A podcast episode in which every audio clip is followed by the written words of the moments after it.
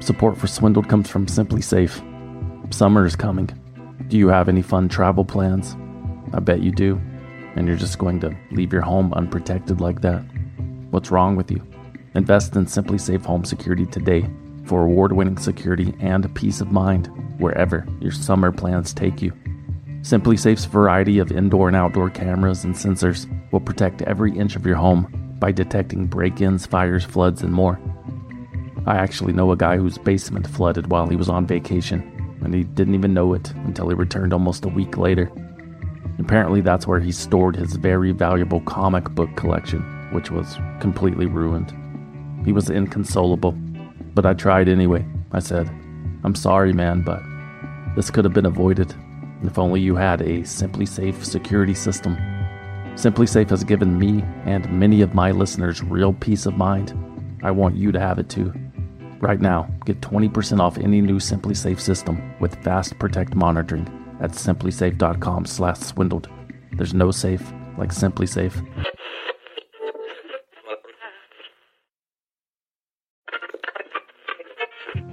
Support for Swindled comes from Claritin. It's that time of year again when I can barely breathe out of my nose. Yep, seasonal allergies. I have it all itchy eyes, congestion, sneezing. Luckily, there's a path to relief. Time to live Claritin Clear with Claritin D. Designed for serious allergy sufferers, Claritin D has two powerful ingredients in just one pill that will relieve your allergy symptoms and decongest your nose so that you can breathe better. And it works fast. Claritin's non drowsy relief starts working in as little as 30 minutes, so not only can you get on with your day sooner, but you can do so without compromise. Ready to live life as if you don't have allergies? It's time to live Claritin Clear. Fast and powerful relief is just a quick trip away. Find Claritin D at the pharmacy counter. Ask for Claritin D at your local pharmacy counter. You don't even need a prescription. Go to Claritin.com right now for a discount so you can live Claritin Clear. Use as directed.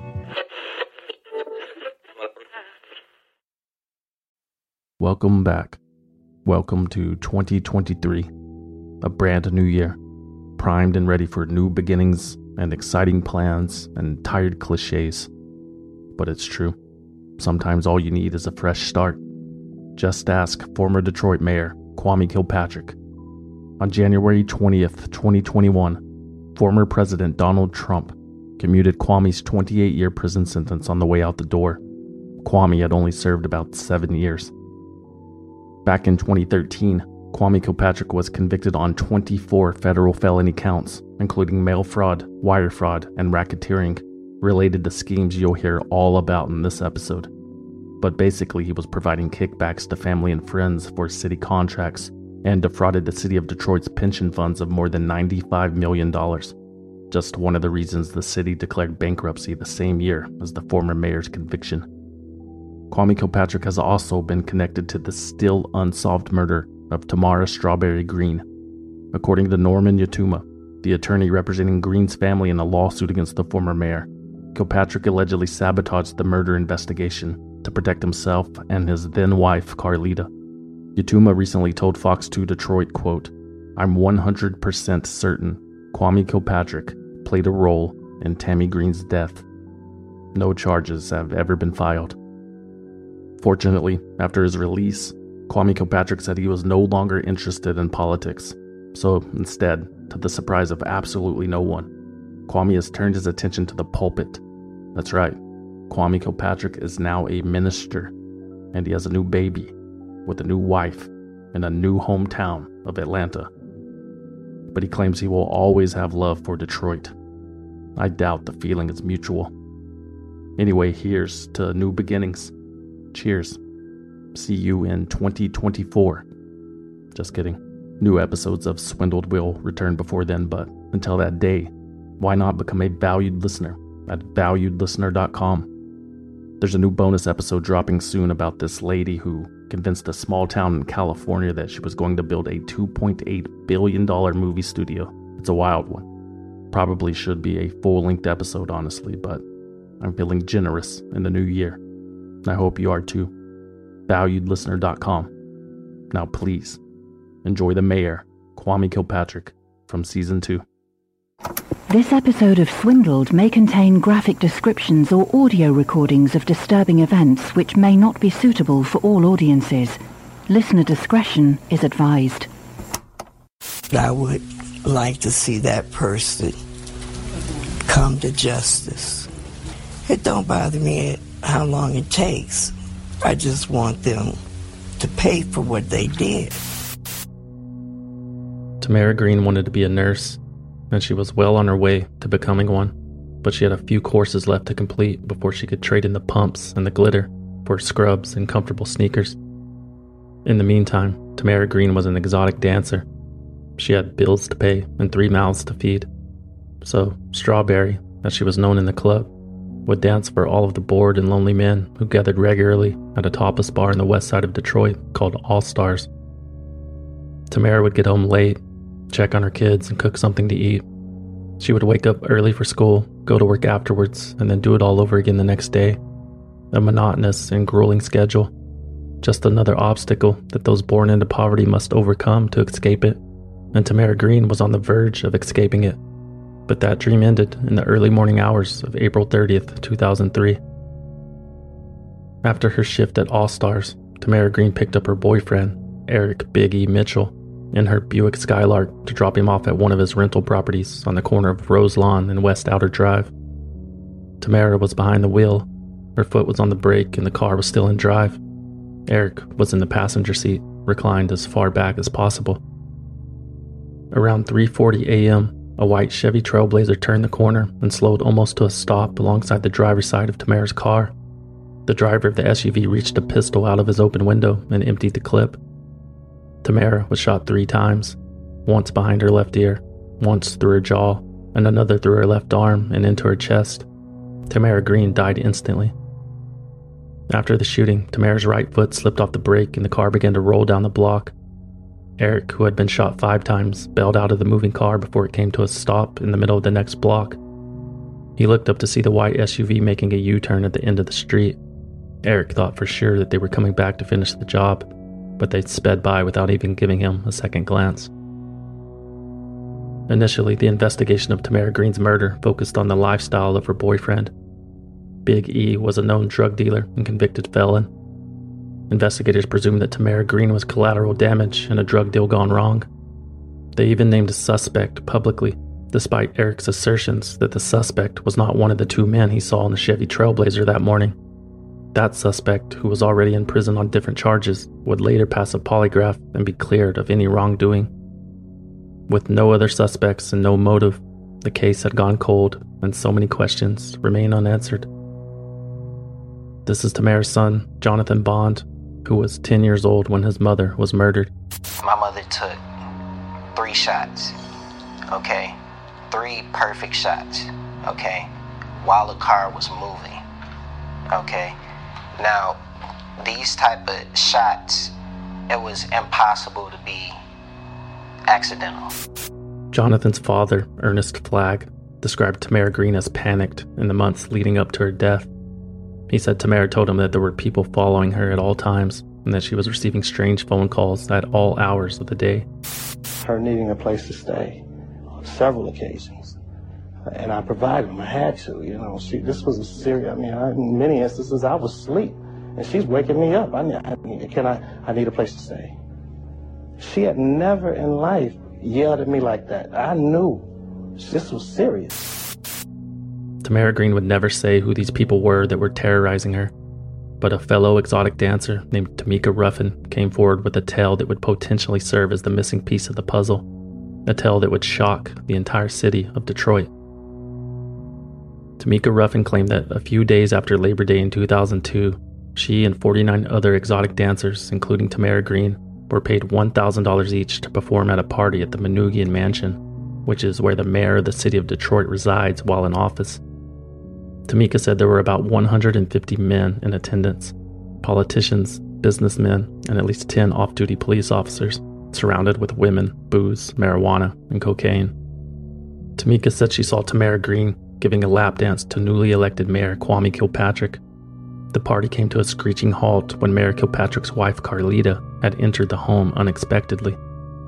Carlita took exception to Green grinding on her husband and began punching her.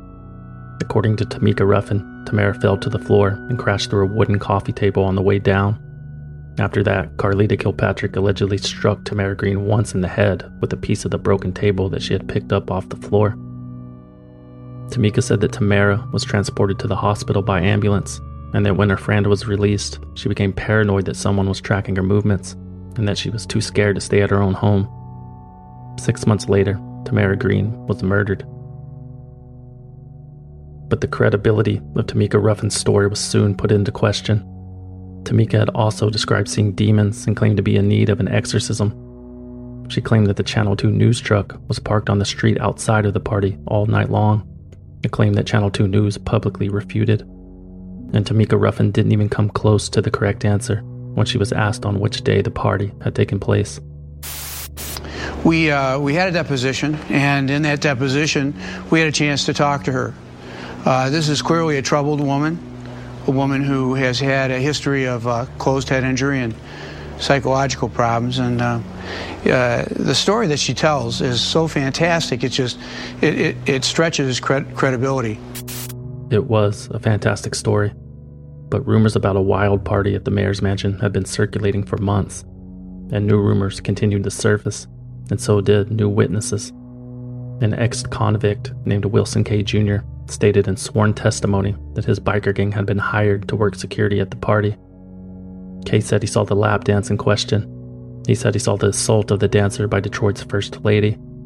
But Wilson K. Jr.'s statement was also dismissed because of his history of unfounded allegations. He had been hospitalized in the past for PTSD and psychotic behavior. He was paranoid and suspicious and became so confused during his testimony that at one point he forgot why he was even there. And there was also Southfield Police Chief Joe Thomas, who said on record that he had been invited to the party at the Manoogian Mansion. Thomas declined the invite because he could tell by the body language of the person inviting him that it was not the type of party in which he should partake. So, who was it that invited Police Chief Joe Thomas to the party? Police Chief Joe Thomas said he didn't remember. I don't keep track of things that I do not do. Uh, uh, many people ask me things uh, in my walk of life. I travel all over the country and all over the state. And uh, if I were to try to catalog all those people, and I think it would be just a massive, massive operation. There was also an anonymous ambulance driver that told a news station in Detroit about seeing a fleet of dark colored SUVs parked outside of the emergency room on the night in question, and a group of, quote, pimped out individuals wearing earpieces causing a commotion inside. The driver asked a coworker what was going on and was told that those individuals and vehicles were part of Mayor Kilpatrick's security detail. When the driver asked what they were doing at the hospital, his coworker responded with quote, Carlita beat some bitch down. Eventually, the ER supervisor ordered all EMS employees to vacate the area immediately, something that the driver had never seen happen before or since that night. Later that month, Officer Harold Nelthorpe, a member of Kilpatrick's security team who had not attended the party, caught wind of the rumors and passed them along to the Detroit Police Department's Internal Affairs Department. The party was just the latest in a long line of abuses committed by Kilpatrick's extensive executive protection unit. When Officer Nelthorpe's report landed on the desk of Deputy Police Chief Gary Brown, who was the head of the Internal Affairs Unit, an investigation was launched to determine if the party had actually happened, and if it did happen, could it be related to the murder of Tamara Green? Less than six months later, both Officer Nelthorpe and Deputy Chief Gary Brown were fired by Mayor Kilpatrick for conducting unauthorized investigations. Another officer, Lieutenant Alvin Bowman, was transferred out of the homicide unit after discovering the 40 caliber bullets used in the murder of Tamara Green belonged to the same type of gun that was issued to Detroit law enforcement. Years later, it would be revealed that in addition to the terminations and reassignments of those officers, police reports from the rumored date of the party had vanished. 911 calls from that evening had been deleted. Hard drives had been wiped clean.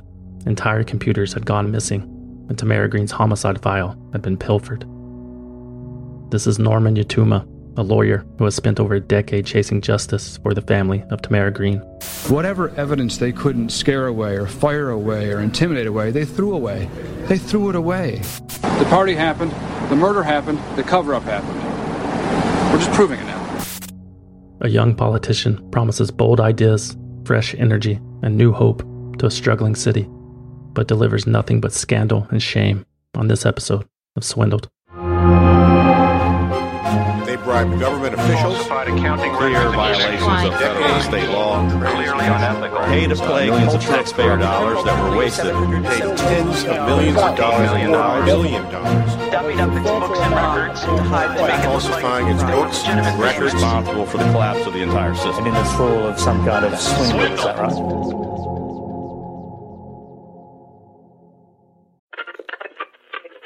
Support for Swindled comes from SimpliSafe. When you travel, do concerns back home nag you? You know, did you lock up? Did you leave a window open? Did you forget a child? Things like that.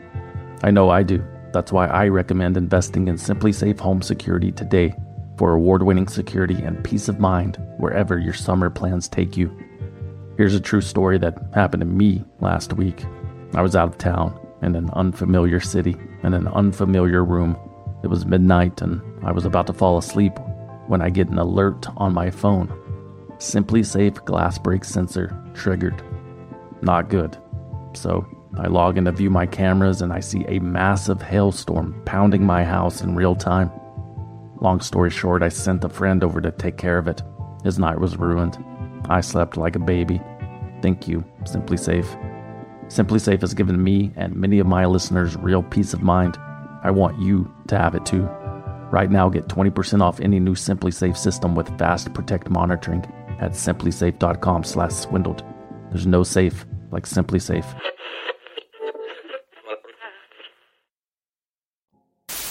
We're not going to solve 21st century problems with yesterday's solutions. It's time for a change. I won't put up with fire equipment that doesn't work or policing that doesn't protect our neighborhoods. I fought to expand safe school programs and brought dollars home to help create jobs in Detroit. If you think the politics of the past is what Detroit needs, I'm not your man. But if it's real change you want, I'll never give up the fight for Detroit's future. In 2001, Kwame Malik Kilpatrick was elected mayor of Detroit, Michigan. At 31 years old, he became the youngest mayor in the history of the city. Kwame offered the citizens of Detroit revitalization and renewal. He offered a new set of eyes for new problems, and the citizens of Detroit had reason to believe him. Before he was the youngest mayor of Detroit, Kwame Kilpatrick had served two terms in the Michigan State House of Representatives, where he was elected as the minority floor leader for the Democratic Party. He was later elected as the House Minority Leader of the Michigan House, becoming the first African American to ever hold that position. At the same time, Kwame was finishing his law degree at Michigan State University, and before that, he had graduated with honors from Florida A&M, where he had also served as captain of the football team. Kwame Kilpatrick was a born leader, a trait that was almost certainly genetic. Carolyn Cheeks Kilpatrick, Kwame's mother, had served 17 years as a representative in the Michigan House before vacating her seat in 1996. Carolyn had won an election to represent her district at the national level as a congresswoman in Washington, D.C. Kwame actually won the Michigan State House seat that his mother vacated. In politics, nepotism, or name recognition, whatever you want to call it, certainly never hurts. Kwame's father, Bernard Kilpatrick, was a public servant as well. He served as the Wayne County Commissioner in the 80s before leaving to take over as the head of the county's Health and Human Services Department. Kwame inherited his father's height, charm, and silver tongue, more traits proven to help a political career. Kwame Kilpatrick was born to be mayor. In fact, at one point, Kwame made the comment that he was anointed by God to run the city of Detroit. But despite all of his success and his predetermined political fate, Kwame Kilpatrick never forgot where he came from. Several of Kwame's lifelong friends were given roles in his administration. Derek Miller, a high school classmate, was one of the mayor's key advisors and was appointed chief administrative officer. Kwame's former college roommate Jeff Beasley was appointed as city treasurer, and a woman named Christine Beatty, who Kwame had known since he was a teenager, served as his chief of staff. They've been there from day one, and they'll be there at the end because what God has put together, nothing can break apart. We'll see about that. The Kilpatrick administration was faced with extraordinary challenges from day one. The phenomenon of white flight had left the city of Detroit with a $300 million deficit and a shrinking tax base, and it left Mayor Kilpatrick with some tough decisions to make. Over 7,000 city government jobs were cut, the city's 24 hour bus service was eliminated, and before he was overruled by city council, Mayor Kilpatrick even attempted to close the city's aquarium and zoo. A tough pill to swallow for Detroiters as they watched America's hip hop mayor, a title given to Kwame by rap mogul Russell Simmons, parade around town in expensive cars and expensive clothes, and a diamond studded earring that flickered each time a camera flashed. It was a tough pill to swallow to watch Kwame Kilpatrick club crawl with his 21 person security team, while a large percentage of the city's workforce were cleaning out their offices. Kwame Kilpatrick's political honeymoon was short lived. If it wasn't his larger than life bravado and lifestyle that had ended it, the rumors about the party at the Manoogian mansion nine months into his administration definitely did. I don't whore around on my wife, and I don't have wicked nude parties uh, at, at my house. I want people to understand that I would never disrespect my God, my wife, or my children, or my home, or the citizens of the city of Detroit with this nonsense like a rumor at a party. It never happened. It never happened. It never happened. Although Mayor Kilpatrick was adamant that there had been no party, his questionable firings of Deputy Police Chief Gary Brown and Officer Harold Nelthorpe did nothing to help his case.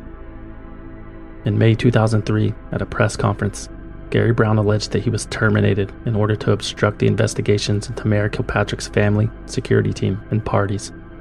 Let me just say that, you know, I never intended for this to become some type of mudslinging contest.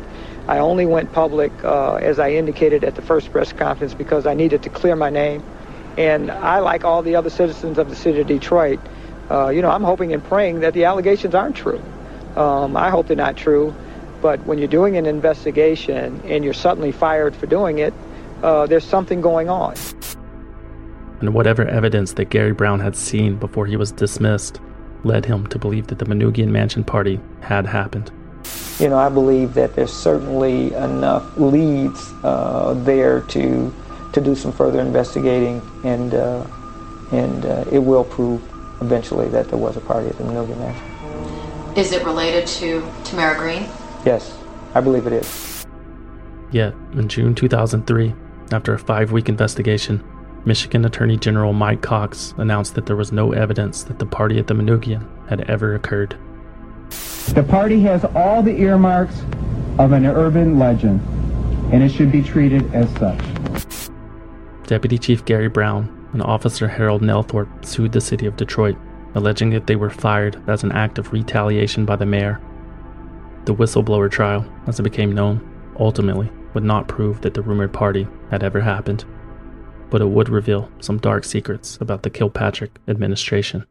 Calling all lovers of mystery. Prepare to don your detective hat in June's Journey, a free hidden object mobile game that delves into the captivating journey of June Parker, a self proclaimed detective on a quest to unravel the mystery surrounding her sister's untimely death. Take a trip in time to the glitzy 20s and play as June, deciphering clues and unveiling secret plots within thousands of beautifully illustrated scenes. The thrill is endless with new chapters added weekly, allowing you to not only enjoy the detective adventure, but also to personalize and decorate your very own Orchid Island where the story takes place. How sharp are your detective skills? Find out when you download June's Journey on your Android or iOS device or play online via Facebook Games. Your detective journey awaits.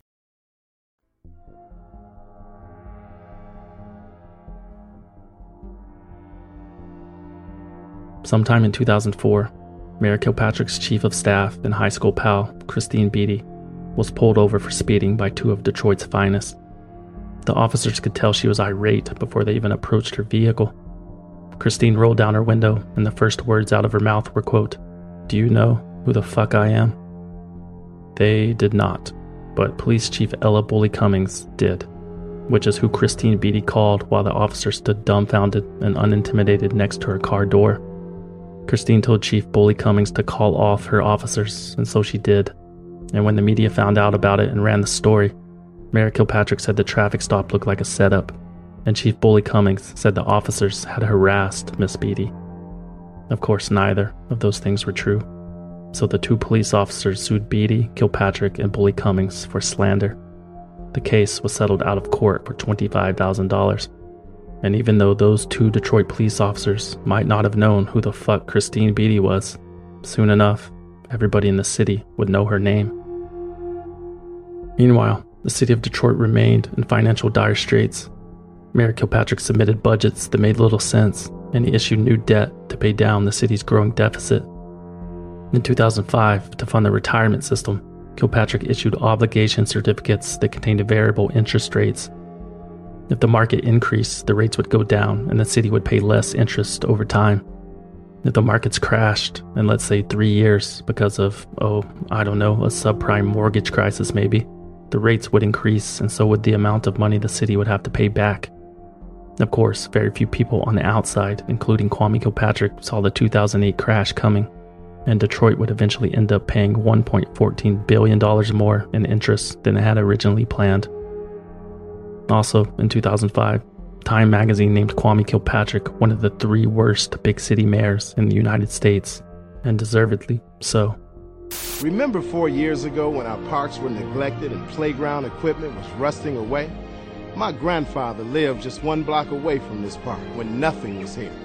And today I stand in this park filled with laughing children and parents with pride in our community. This job is personal because I was raised in this city. We're rebuilding our parks because it's time to show our children what standing together can do.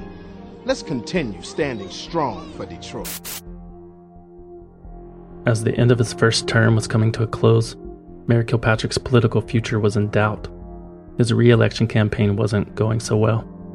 Kilpatrick finished second in the Democratic primary, a feat almost unheard of for an incumbent nominee. Kwame's flashy lifestyle, extensive entourage, and rumored scandals had the local media watching his every move. In early May 2005, the Detroit Free Press published a report that revealed that during the first three years of his administration, the mayor had spent more than $200,000 on hotel bills, restaurant tabs, spas, massages, wine, and travel. It also revealed that the city had leased a Lincoln Navigator for the mayor's wife. The cost of the lease was $24,995, which was conveniently $5 below the amount that required approval from city council. In response, Mayor Kilpatrick gave a televised speech in which he scolded the media for reporting on his wife and kids. But thanks to an impressive debate performance, None of this was happening when Mr. Hendrix was in office, and he can't speak to it because he doesn't know about it. thanks to a little help from his Congresswoman mother, He didn't just get up in here by just coming. Y'all sent him up in here. Don't let nobody talk about y'all's boy. and thanks to a controversial newspaper advertisement in which he compared his treatment by the local white journalists to that of a racial lynching, Kwame Kilpatrick was reelected to a second term.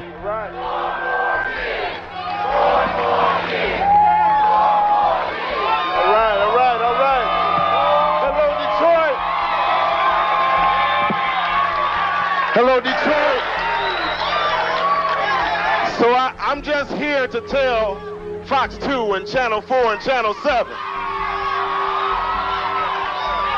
to just wait on the streets. Because today everybody is created equal.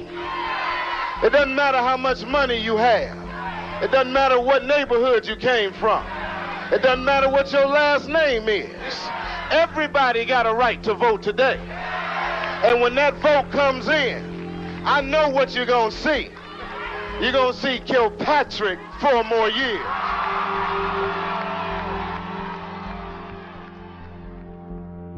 Kwame Kilpatrick had won again, but sooner or later, his luck was bound to run out. The civil lawsuit filed by former Detroit police officers Gary Brown and Harold Nelthorpe finally went to court in August 2007. Although the purpose of the trial was for a jury to determine if Kilpatrick had violated the whistleblower law by firing Brown and Nelthorpe, an action that Kilpatrick denied. When his chief of staff, Christine Beatty, was on the stand testifying, the line of questioning went in a different direction entirely. During the time period 2001 and 2003, were you and Mayor Kilpatrick either romantically or in, in, intimately involved with each other? No. And did you ever use the text message system to communicate messages of a personal nature to the mayor? No. Did you ever receive messages from the mayor of a personal nature? No. And by personal, I mean messages which were not strictly pertaining to city government matters. No. Did you use the message device to arrange social meetings between you and the mayor? No. The next day, Kwame Kilpatrick was asked the same questions under oath, but instead of simple yes or no answers, in typical fashion, Kwame Kilpatrick had more to say. I think it was pretty demoralizing to her. Uh, you have to know her, but it's demoralizing to me as well. My mother is a congresswoman. There have always been strong women around me. My aunt is a state legislator. Um, I, I think it's absurd to assert um, that every woman that works with a man is a whore. I think it's disrespectful not just to Christine Beatty, but to women who do a professional job uh, that they do every single day. And it's also uh, disrespectful to their families as well. On September 11th, 2007, after a three week trial, a jury found that Mayor Kilpatrick had violated the whistleblower law and awarded the two former police officers $6.5 million. This is former Deputy Police Chief Gary Brown. Um, I'm thinking that the same thing that I thought uh, in this building that, you know, five minutes after my trial ended, that there's a culture of corruption going on in the city of Detroit that has to be rooted out. And hopefully this is the beginning of the end of that uh, saga. Minutes after the verdict was read, Mayor Kilpatrick stood on the steps of City Hall and vowed to appeal. He blamed what he called the wrong verdict on the white suburban jury, saying, quote, There's race in this, and we run from it in this region, and I think it's impossible for us to move forward as a region without confronting it head on. But I don't want what has happened in the past 24 months to be erased by what has happened in the last two days. A month later, when he learned that the attorney for the fired officers had obtained transcripts of his text messages with Christine Beatty, Mayor Kilpatrick quickly dropped the appeal and agreed to settle for $8.4 million, almost 2 million more than the jury had awarded. The agreement included a clause to keep the text messages buried. Nice try.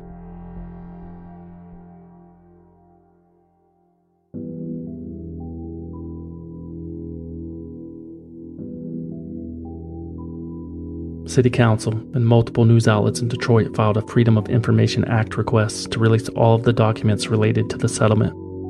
In January 2008, the Detroit Free Press published excerpts from the 14,000 plus text messages that were sent between Kilpatrick and Beatty throughout 2002 and 2003.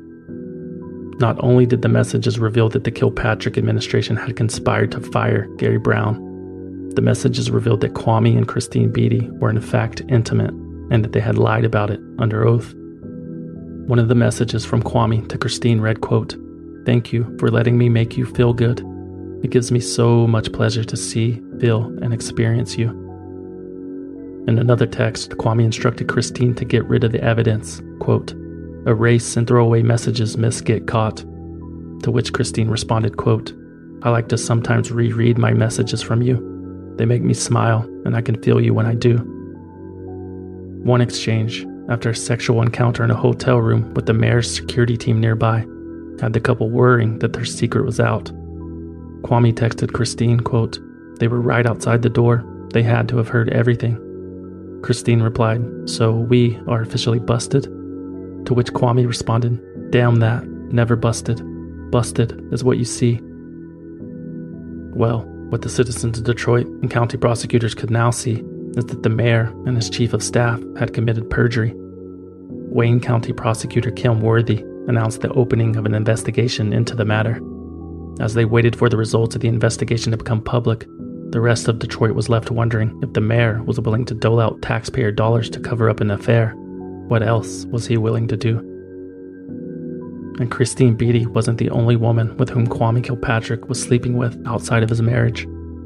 A text to a woman named Ebony read, Can't get you out of my system. He told Alexis that he needed some, quote, love and affection. And Kwame promised Kabina, I'm rushing to see you, baby. Good evening, Detroit. I want to start tonight by saying to the citizens of this great city, I'm sorry. To all of you who have believed in what we've been doing here since 2002, to all of you who have believed in me and my leadership. Kwame Kilpatrick, once a rising star in the Democratic Party, had now become just another disgraced politician apologizing on TV, as American as apple pie. And as the calls for his resignation grew louder and louder, Kwame Kilpatrick refused to go down without a fight. On March 11, 2008, completely embroiled in multiple scandals at this point, Mayor Kilpatrick delivered the annual State of the City address to the citizens of Detroit. A reflection of what careful analysis of statistics and focused action by our police department can achieve.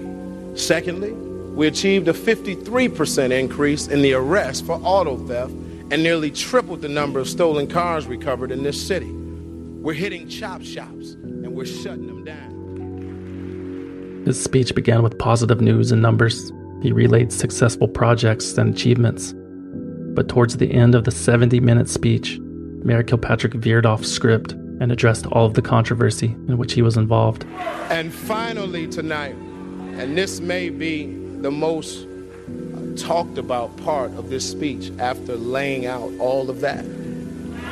But I feel that I cannot leave this auditorium with my wife and my son sitting there without addressing this issue. In the past 30 days, I've been called a nigger more than any time in my entire life. In the past three days, I've received more death threats than I have in my entire administration. I've heard these words before, but I've never heard people say them about my wife and children. I have to say this because it's very personal to me. I don't believe that a Nielsen rating is worth the life of my children or your children.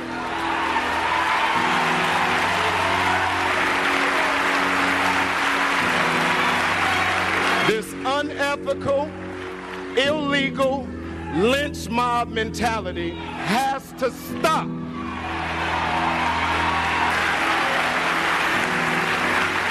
And it's seriously time. We've never been here before. And I don't care if they cut the TV off.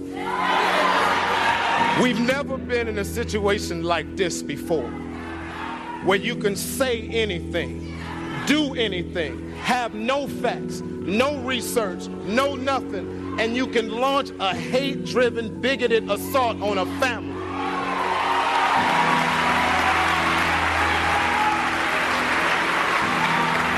Humbly ask members of council, I humbly ask the business community, I humbly ask the religious community, I humbly ask the brothers and sisters of the city of Detroit, I humbly ask that we say no more together. I humbly ask that we say no more together.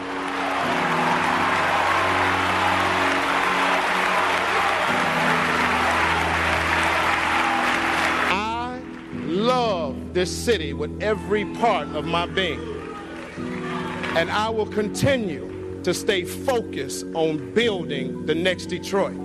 God bless you. Detroit, I love you.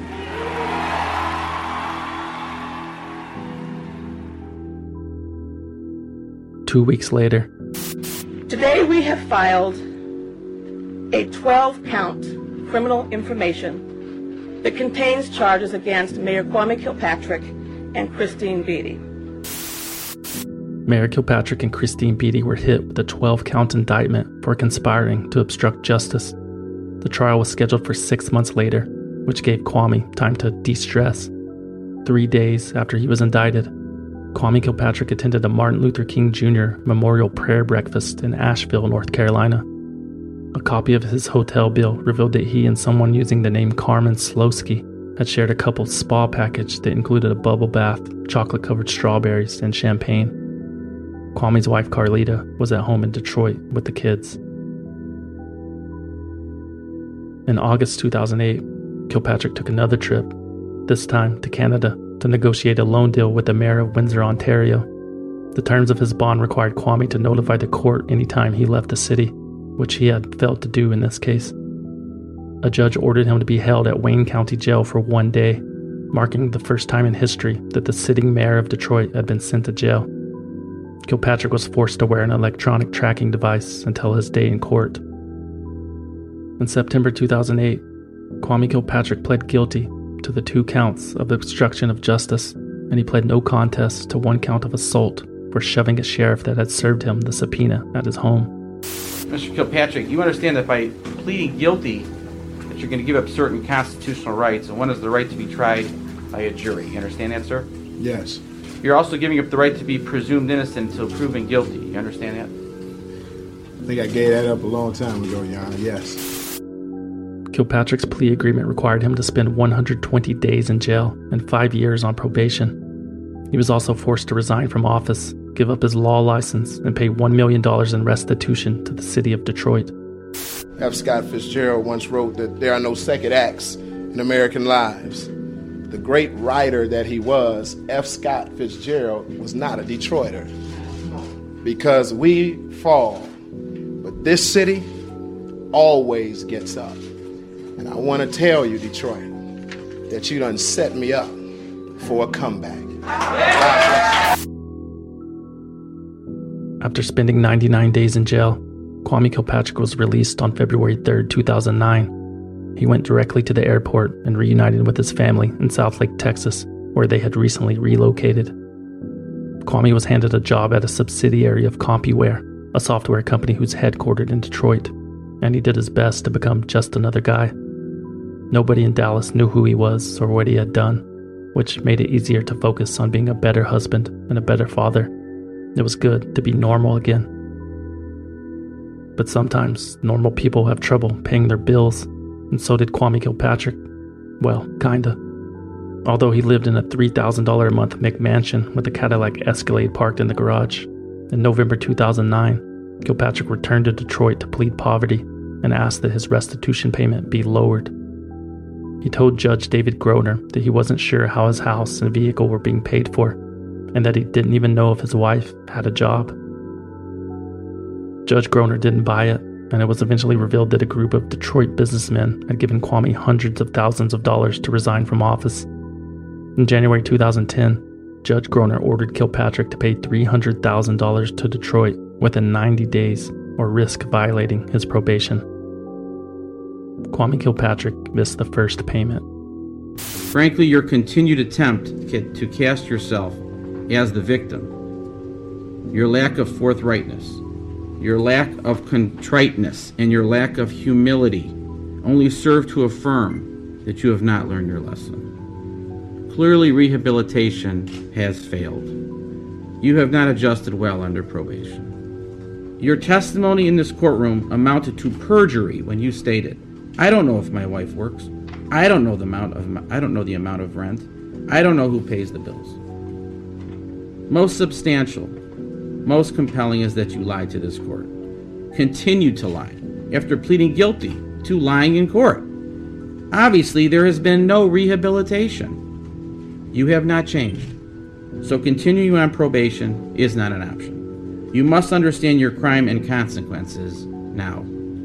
Therefore, you will serve a maximum of five years in the Michigan Department of Corrections. On May 25, 2010, Kwame Kilpatrick was sentenced to one and a half to five years in prison for violating his probation. He was released on parole on April 2, 2011, but his troubles were far from over. You know, some people enjoy composing their own music, chord by chord, and others are happiest when they come across that one perfect song. Work is not a lot different than that. Whether you prefer building your own workflow or using a pre made template, with Monday.com, you and the team can work in a way that's comfortable for everyone. Tap the banner to go to Monday.com and build your own amazing workflow or find an awesome template. No judgment. Breaking news out of Detroit several new indictments handed out just a short time ago. That has come from a corruption probe that has been circling former Mayor Kwame Kilpatrick for years. This news conference getting underway right now. Let's take a listen in. Good afternoon. My name is Barbara McQuade. I'm the U.S. Attorney for the Eastern District of Michigan. We've invited you here today to announce that a federal grand jury has returned a superseding indictment charging Kwame Kilpatrick his father Bernard Kilpatrick, and others with racketeering, conspiracy, and related charges of bribery, extortion, and fraud, as well as tax violations. Also charged in the indictment were Bobby Ferguson, who was a city contractor, Victor Mercado, who was at one time the director of the Detroit Water and Sewerage Department, and Derrick Miller, who was the prior chief administrative officer for the city of Detroit. The indictment charges all of them with working together to abuse Kwame Kilpatrick's public offices, both his position as state representative as well as his position of mayor of Detroit, to unjustly enrich themselves through a pattern of extortion, bribery, and fraud.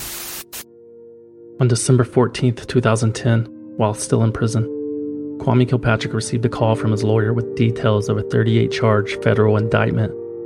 The former mayor was being accused of running a criminal enterprise involving a bid rigging scheme in which city contracts were awarded to his longtime friend, Bobby Ferguson. The mayor had convinced Detroit Water Department Chief Victor Mercado to use Ferguson as a subcontractor for the city's water and sewer contracts, which were worth millions of dollars. $127 million to be exact. That's how much Bobby Ferguson collected while his friend Kwame was mayor. And for his troubles, Kwame received almost $1 million in kickbacks. Although Victor Mercado did not receive any extra income from the corrupt practice, he was receiving a salary of $234,000 a year, a salary that he wanted to keep, so he played along. When federal agents went to arrest Bobby Ferguson at his riverfront condo, he refused to answer the door, so they broke it down. They found Bobby locked in a bedroom wearing only his underwear. He told the agents that he did not live in the home, despite having his initials painted on a wall in the living room and portraits of his family all throughout the house.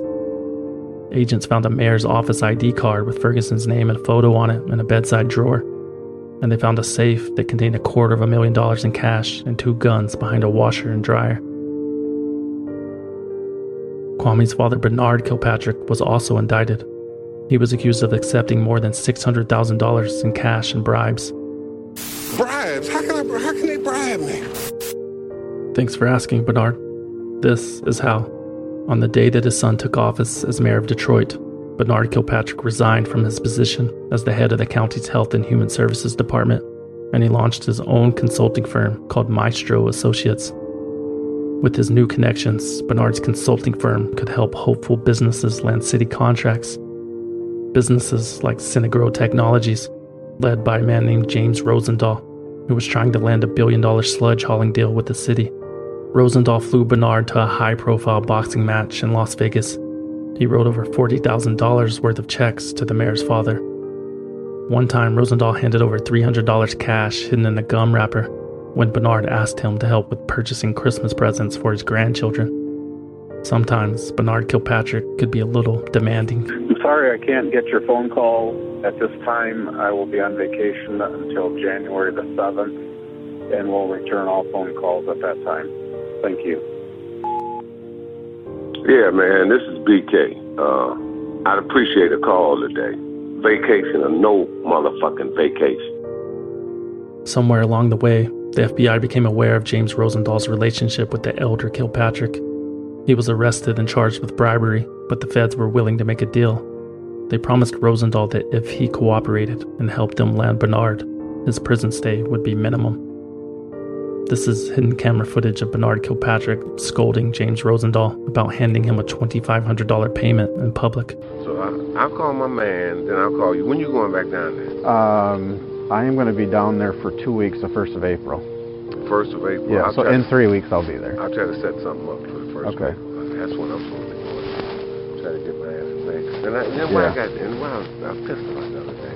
I'm talking, you talking that, then you take that little 25 and hand it in a restaurant like this with a cooler sitting there. I I'm sorry, BK. But listen to me. I thought you and her are like this. We are. But not like that? okay. I don't ever want anybody to see me take some money. Okay.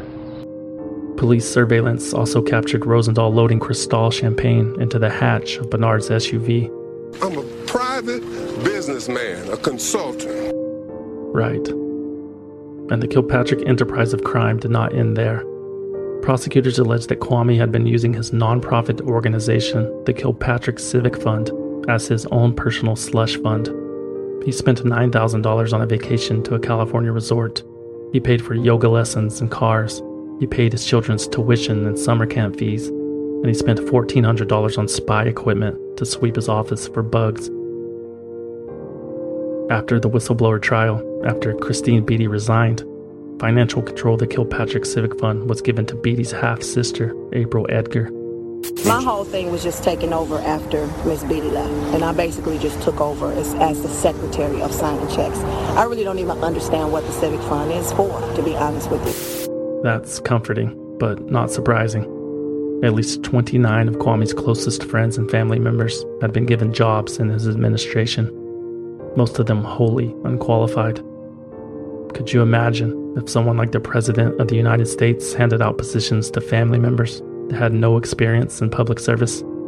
Yeah, uh, me neither.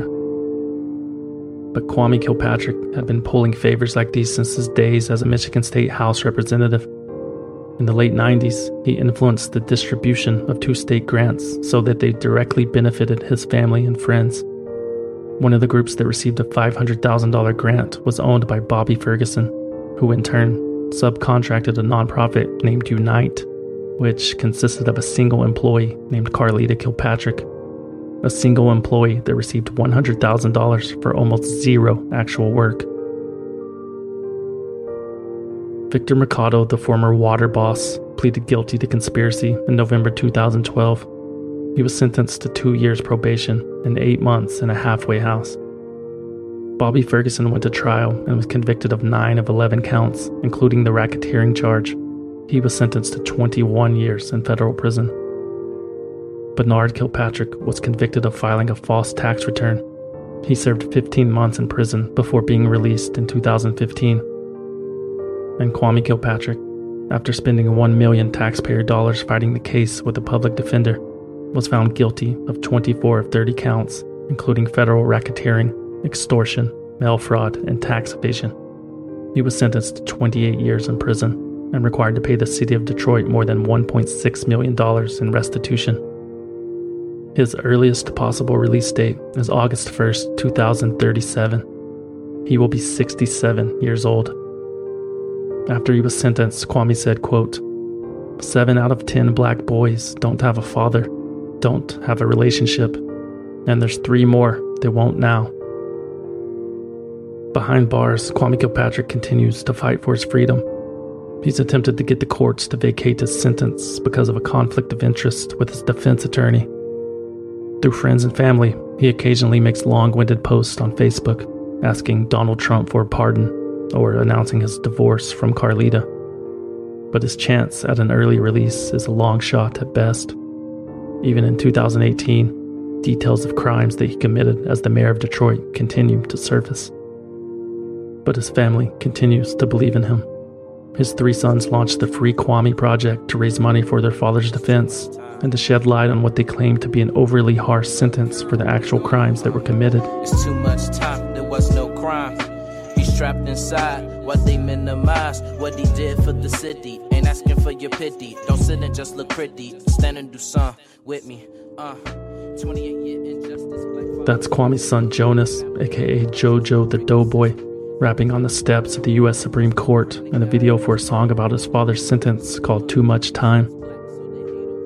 Speaking of too much time, eight years had passed since the murder of Tamara Greene, and investigators were no closer to solving the case. Her family filed a $150 million lawsuit against the city of Detroit for deliberately botching the investigation. But in November 2011, the case was thrown out by U.S. District Judge Gerald Rosen. The judge said that there was no evidence that the ex mayor or the police had tampered with the investigation, In October 2018, an anonymous donor contributed a $100,000 reward for any information that leads to an arrest in the homicide investigation of Tamara Greene. So the mystery remains. Sing us out, Kwame. How do I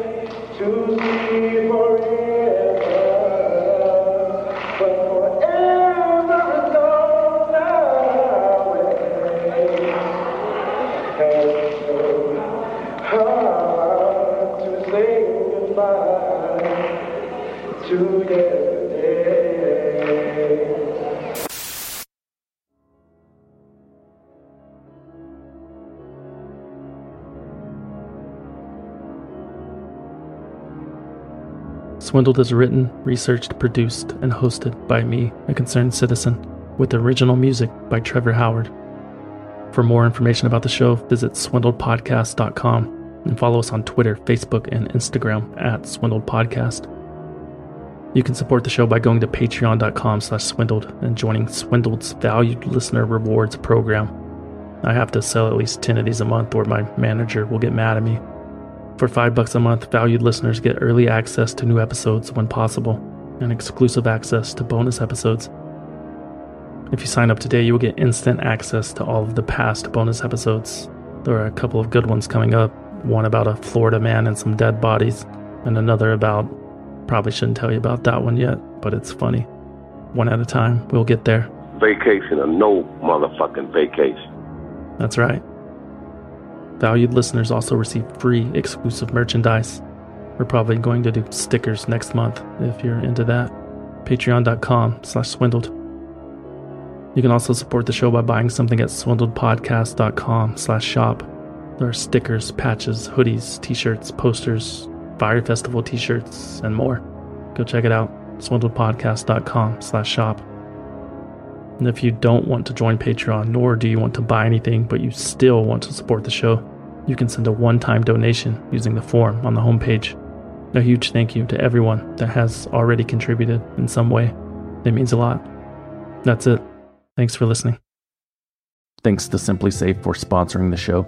SimpliSafe has given me and many of my listeners real peace of mind. I want you to have it too. Right now, get 20% off any new SimpliSafe system with Fast Protect monitoring at simplisafe.com slash swindled.